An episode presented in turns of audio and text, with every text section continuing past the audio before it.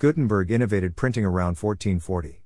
At that time, an average book cost around 135 days of labor, ranging from 15 days for a short book to 256 days for a major work. Working 8 hours a day, an average book would cost 1,080 hours. Today, blue collar hourly compensation, wages and benefits, is around $33.39. That would put the money price of a typical book at $36,061 today if there had been no book innovation since 1439. On July 4, 1971, Michael S. Hart created one of the first ebooks when he typed the Declaration of Independence on his computer and distributed the file to all of his friends.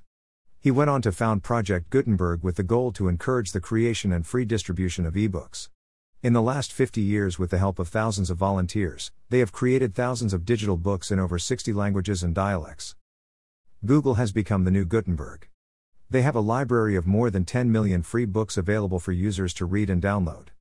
Assuming the average book is around 250 pages and a half inch thick would mean you need a bookshelf around 80 miles long to hold this library. Before Gutenberg and his press and Hart and his computer and Google and the internet and Amazon and their digital tablet and memory chip makers, it would cost $360,612 million to have a 10 million volume library. It would take 5.4 million people working full time for a year to create this library in 1439. Today you have, have this library for around $70, $50 for the tablet and $20 for the 1 terabyte memory stick. Another really valuable feature we enjoy today is being able to search for a word or phrase in any of these books. We also note that there are 20 times more people on the planet today than in 1440.